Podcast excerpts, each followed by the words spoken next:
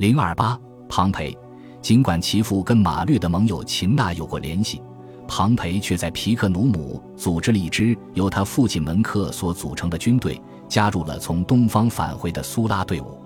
他因无情地消灭了苏拉在西西里和阿非利加的敌人，而获得了“少年屠夫”的绰号，又因野心而受到同伴的猜疑。独裁官则为他破例，允许他在没有担任公职的情况下统领军团。庞培还从他手中勒索了一场凯旋式，因支持雷必达而被从苏拉的遗嘱中除名后，他又镇压了雷必达的叛变，并以手中的军队为筹码，从元老院那里得到了西班牙的军事指挥权。在西班牙，他窃取了麦特鲁斯皮乌斯所享有的声望，后者已在对叛将塞尔托里乌斯的战斗中取得重大进展。随后，他又回到罗马支援克拉苏。在收拾了决斗士斯巴达克斯起义军中的几个散兵游勇后，庞培写信给元老院，声称克拉苏征服了奴隶，但自己终结了战事。苏拉体系的破坏并未使庞培付出任何代价，他树敌过多，本来就不可能轻而易举地进入贵族党，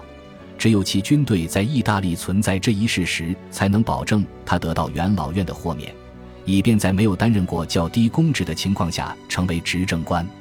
现在，当他在执政官任期内采取了颇得民心的政策后，兴高采烈的保民官们为他从民众那里取得了两项权利：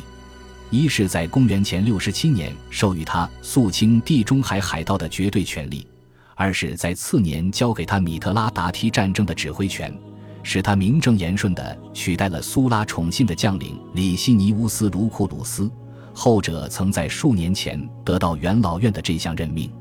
庞培不在期间，全罗马都在猜测他将以何种方式回来。这位伟人返回时的姿态会是保守的还是激进的呢？最终，他试图像从前一样带着军队回来，但召回他以镇压卡提林力量的议案被执政官和贵族派坚决制止了。最后，在公元前六十二年底。庞培在布伦迪西乌姆解散了军队，返回罗马去面对苏拉缔造的已经日薄西山的元老院。庞培真正意义上的同辈人西塞罗的政治形象，如果不是那么邪恶的话，也同样复杂。他在立场上是保守的，在性情上是克制的，而他城市骑士阶层的背景，则为他提供了观察罗马舞台的特定视角。为了确保其诉讼作品受人欢迎。西塞罗自称新星，在公元前七十年起诉了曾虐待庞培在西西里的门客的人，随后又支持授予庞培米特拉达梯战争指挥权的决议。在做第一件事时，他严厉谴责元老院法官的腐化堕落；在第二个行为中，他又对在亚洲包税人的不幸表示哀伤。这些都是拉拢骑士的行为。然而，他又在公元前六十五年为从前庞培手下的财务官科奈里乌斯和他任保民官期间的激进行为辩护，并以感人的口吻提起从前的平民斗争。他著名的诸等级和谐共处思想更接近苏拉的纲领，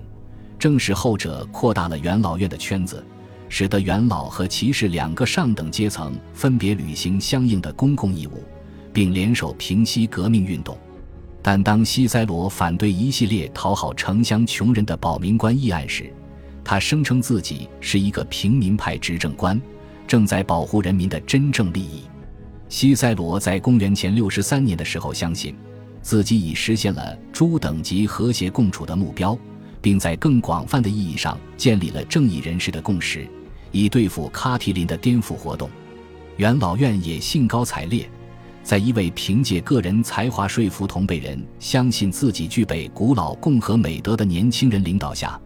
以不折不挠的精神去面对胜利者庞培的各种要求。庞培希望同家徒联姻，但家徒令家中妇女们大失所望地说了不。庞培希望元老院认可他在东方的措施，这些措施迅速而完全地推翻了卢库鲁斯的许多决定。卢库鲁斯的亲戚家徒和其他人都说了不。庞培想给他的老兵和穷人分配意大利的土地，甚至包括格拉古兄弟也主张保留的坎佩尼亚土地。这次连西塞罗也说了不，因为坎佩尼亚地区的税收是公共收入最直接，因此也是最可靠的来源。加图是丝毫不会妥协的。苏拉马略内战的后果之一便是使罗马损失了一批精英，他们本应成为国家的重要政治家。在西塞罗看来，幸存下来的那批人过于留恋他们的豪宅和鱼塘，过着一种有修养的闲适生活。这样一来，就为加图等性格强硬的人留下了空间，使他们在未担任过大法官的情况下就成了元老院领袖。庞培并非他唯一的攻击对象，此外，他还得罪了骑士阶层，动摇了骑士陪审员们长久以来享有的吞吃贿赂而逍遥法外的特权。他还拒绝对极力要求恢复亚细亚行省税目契约的包税人做任何妥协。以便使这个行省在米特拉达梯战争结束后尽快恢复到从前的常态，